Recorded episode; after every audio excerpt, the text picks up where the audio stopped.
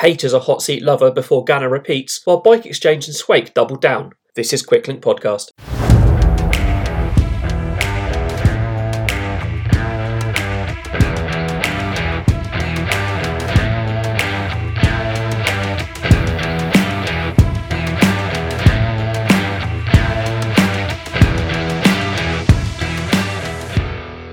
Welcome back to the show on Sunday the seventh of February. It was another long day of sport with us up bright and early for the Australian Road Nationals before having one eye on the T T at Bessèges and another on the Cyclocross Bathroom Rubber Duck Trophy in Belgium. And then, don't tell anybody, there was a spot of Six Nations, their Premier League, and then it's the Super Bowl tonight. But let's start with the good stuff. In France, at Le Tour de Garde.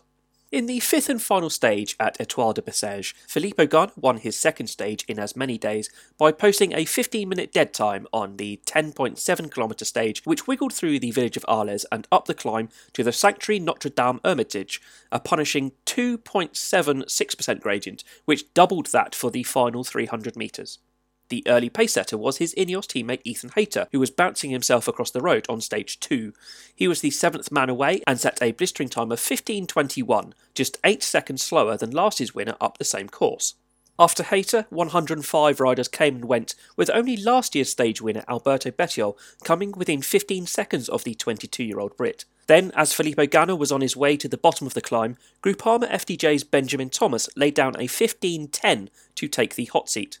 Ganna crossed the line with ten seconds to spare to retake the lead for Ineos, and the world champion time trialist marker was untouchable. Jake Stewart, seventh on G C and best young rider, came home at fifteen forty-one for tenth on the day to move up to fourth on G C, while race leader Tim Wellens came home just eight seconds slower than Hayter to take fourth on the day, losing no time to any G C rivals, and in fact increasing his overall race lead. In the battle for the overall podium, it was Ineos' Mikael Kwiatkowski who triumphed best on the day. Shipping just thirty-four seconds to his teammate Ganna, it allowed him to jump from fourth to second on G C, and he was joined by Nils Pollitt of Bora Hansgrohe, who put in the ninth best time of the day to eventually finish third.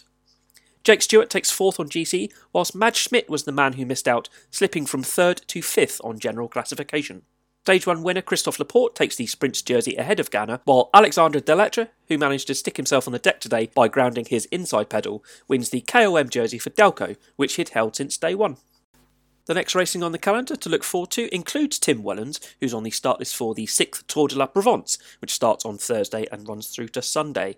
Other names on the start list include Alexei Lutsenko of Astana, we have Matteo Fabro at Bora Hansgrohe, alongside Matthew Walls, uh, Dukernik Quickstep are sending Julian Alaphilippe and Kasper Asgreen, Yves Lampaert, Ineos Trio, Egan Bernal, Owen Doyle and Mikael Kwiatkowski, uh, Philippe Gilbert is there as well. And I also see Fabio Aru, John Degenkolb, Connor Swift, Nasser Buhani, Bauke Mollema and Arnaud Demar.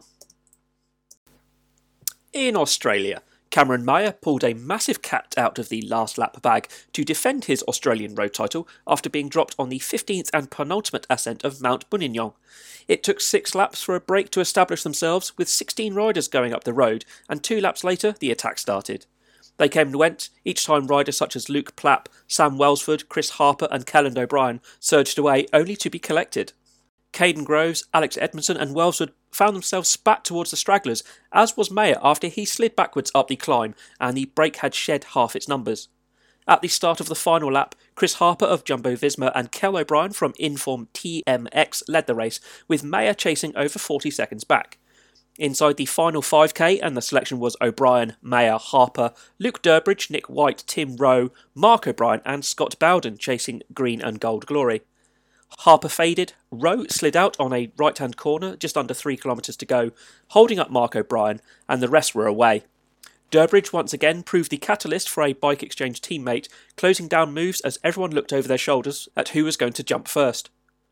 Cal O'Brien blinked and was quickly caught out on the downhill run-in, but he went again from five hundred out. At fifty to go, he knew it wouldn't be enough as his body just simply said no. Mayer was hot on his wheel and came round in the final ten, with Scott Bowden pipping Nick White to third. That made it two from two for Team BikeExchange, as Sarah Roy had ridden the last thirty kilometres on the women's elite race on her own to claim her national title. A break of six had gone early on, comprising of Roy, Georgia Baker, Loretta Hanson, Catherine McInerney, Peter Mullins and Matilda Reynolds. They broke on the first ascent of the climb, and that lead eventually stretched out to over four minutes. On the fifth of nine laps, Roy upped the ante as a number of riders from the bunch were attempting to bridge across to the lead group, and were only about ninety seconds behind. Up and over the climb, Roy only had Loretta Hanson and Matilda Reynolds for company. The next lap cracked Reynolds, who eventually climbed off, while Roy shed the attention of Hanson on the seventh time up the climb. With over thirty k to go, Sarah Roy was alone and clear, eventually taking the win, one minute sixteen clear of teammate Grace Brown, who had caught Hanson of Trek Segafredo, who had to settle for bronze. Fifth over the line was Emily Watts to take the women's under twenty-three title. Other road results today include Raman Tishku of Belarusian continental team Bel A Z, who won the one point two ranked Grand Prix Gazipaşa in Turkey, while in Namibia there were some familiar winners in their national road races. Bergrand Jensen and Monique Duplessis doubled up their junior T T titles with victory on the road race today, as did Alex Miller and Drikas Coetzee in the men's under twenty-three and elite races respectively. Olivia Schilly-Leifer took the women's under twenty-three title, while Vera Lusa won the women's elite. Cross news now. Lauren Swake did a weekend double with victory today at the penultimate round of the X two O Trophy in Lille after his win at Super Prestige Middelkerke yesterday. He finished nine seconds ahead of Powell's Salzen teammate and countryman Michael van Turnhout, with Corner van Kessel third over the line at fourteen seconds. It's Swake's second win in two days and fourth of the season. Series leader Elie Iserbeet was fourth over the line, but put an extra eleven seconds between him and nearest rival Toonert, who was sixth behind Quinten Hermans, ahead of the final round in Brussels next Sunday.